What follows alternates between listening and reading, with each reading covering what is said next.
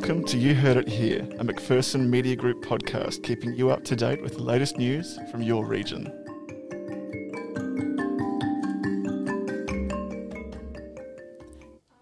I'm Rosa Ritchie. And I'm Jamie Salter. Here's what's making news today, May 6. GoTAFE will be able to expand its Archer Street campus to cater for more apprentices and students with $10.7 million to be committed in this month's Victorian budget.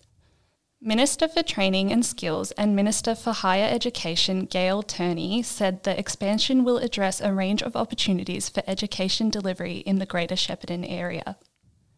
Brett Ambrosio, Director Technology and Built Environment for GoTAFE, said the extension would add state of the art plumbing and electrical trade training facilities.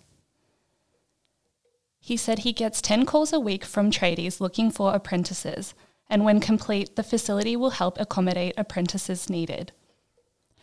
With the end of irrigation season next weekend, domestic and stock customers are being reminded to fill their dam ahead of the winter shutdown. The irrigation shutdown period takes place from Saturday, May 15 to Saturday, August 14 each year, with Goulburn Murray Water Construction and Field Services teams conducting maintenance and construction activities across the Goulburn Murray Irrigation District.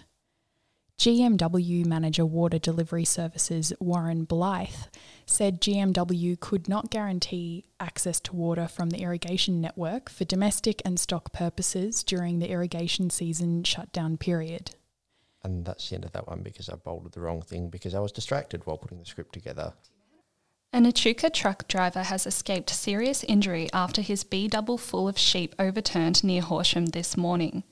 Police and emergency workers were called to the single truck rollover in Lower Norton at about 8:20 a.m. The truck, which was travelling north along Noradjuha Horsham Road with about 600 head of sheep, lost control and overturned while travelling through an S bend south of Three Bridges Road. The driver, a 31 year old Echuca man, was taken to hospital with minor injuries. No other vehicles were involved in the incident. It's been a long time, but Shepparton treasure hunters can finally go rummaging again. After being closed for a year due to COVID 19 pandemic restrictions, Greater Shepparton City Council's resale shop at the Resource Recovery Centre on Wanganui Road reopened its gates to the public this week. While the public has been kept out during the closure, items have been stacking up. There's now a large stack of bicycles waiting for new owners and an equally large collection of discarded lawnmowers looking for a little love. Council Waste Education Officer Chester Hart said the shop had been able to donate bikes to youth programs run by the Greater Shepparton Lighthouse Project and an Athalia school.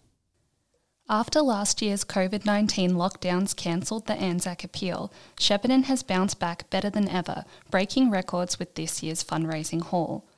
The Goulburn Valley raised almost $65,000 through this year's Anzac Appeal to support veterans. Additionally, numerous organisations have raised money to be donated directly to the Shepparton RSL for local veteran welfare. Shepparton RSL President Bob Wilkie said this record figure would not have been possible without the RSL's army of volunteers, who manned fundraising stalls throughout the city in the lead up to Anzac Day. And in sport, Ardmona Bushcats have the chance to win their first game of senior football in 2,121 days on Saturday when they take on Longwood. The Bushcats will host fellow cellar dwellers Longwood in a clash which will draw attention from across the football world.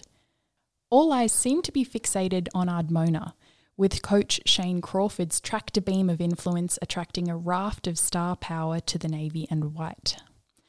Former AFL star Dylan Buckley will line up for the Bushcats, while other one off attendances are expected for Saturday's Kyabram District League clash. That's the news, you're up to date.